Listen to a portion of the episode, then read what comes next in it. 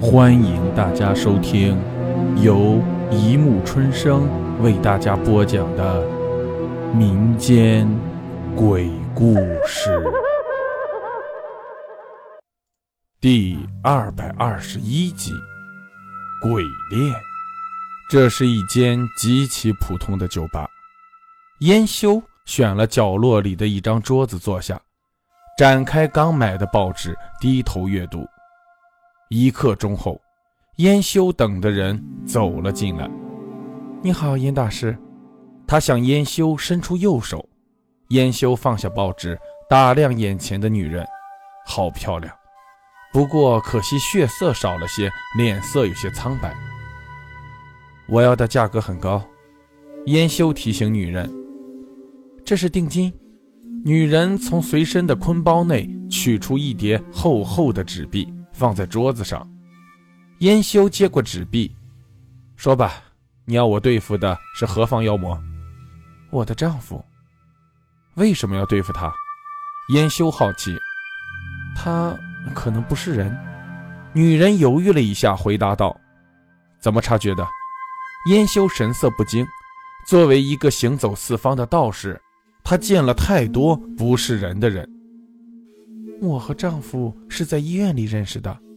女人微闭眼眸，陷入了回忆。当时我因为被原来的男友抛弃，服下了大量的安眠药求死，却被家人发觉了，送入医院治疗。在医院里，我认识了现在的丈夫。那天，我坐在医院的花园中，情绪低落。就在这时，一个年轻男人出现在我面前，他告诉我。他也是一个被恋人抛弃的自杀未遂者，我们谈得很投缘，最后我们约定一同悄然离开，忘记过去，去陌生的地方重新生活。因为爱，我开始想知道他以前的身份，暗自请了私家侦探调查他的过去。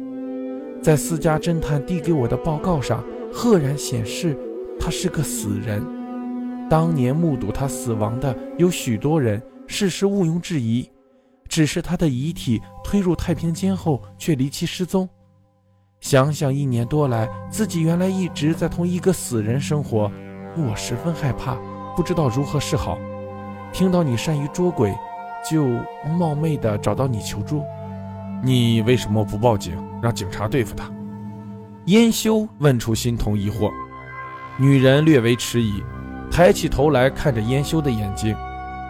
他虽然是具僵尸，却对我很好，百般呵护，倍加小心。你是位得道高人，一定可以安然超度他，让他没有任何痛苦的去投胎转世。我我不想他受到任何的伤害。我明白了，燕修微笑。你其实并不是要我对付他，只是希望我能够令他安心的死去，重新投胎做人，对吗？正是这样。女人点头。他虽然不是人，却比所有的人都爱你，而你也爱他。既然如此，何必管他是僵尸还是别的什么？就这样生活在一起，不好吗？燕修把怀里的钱掏出来，放在女人面前。你考虑考虑吧。他虽然对我很好，却终究是异类。我害怕他哪一天发了狂，无法控制自己。女人担心地说道：“无妨。”燕修安慰女人。他取出一支朱笔，一张黄纸，趴在酒桌上涂画起来。转眼，燕修涂画出一张符，他递给女人：“你贴身带着这张符，他便永远也伤害不了你。你可以安心的跟他生活在一起了。”谢谢。女人向燕修道谢。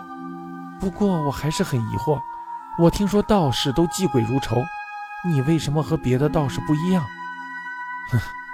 因为我喜欢的对象也不是人。燕修目光眺望窗外，语气变得伤感。那时候我还没有习练道术，不知道他是鬼。我们在街上邂逅、相识，然后相爱。我们住在一起，十分快乐。后来我学会了道术，看清他是鬼，顿时厌恶他、憎他，把他给赶跑了。赶跑他以后，我却发现自己并不开心。再去找他，却怎么也找不到了。我告辞了。女人忽然站起身，拿起桌上的钱塞入坤包，向外走去。等等，燕叔叫住女人：“那张符还是要收费的。多少钱？”女人有些不好意思：“一杯酒钱。”燕修微笑，目送女人走出酒吧。燕修伸了个懒腰，也站起身。一直躲在吧台后的老板娘手撑着腮帮，笑盈盈地看着他：“你的符真的管用？不管用。”燕叔大笑：“乱画的。那你不怕她老公某一天发狂，伤害了她？哼，不会害她的。僵尸不和同类相残。同类相残？”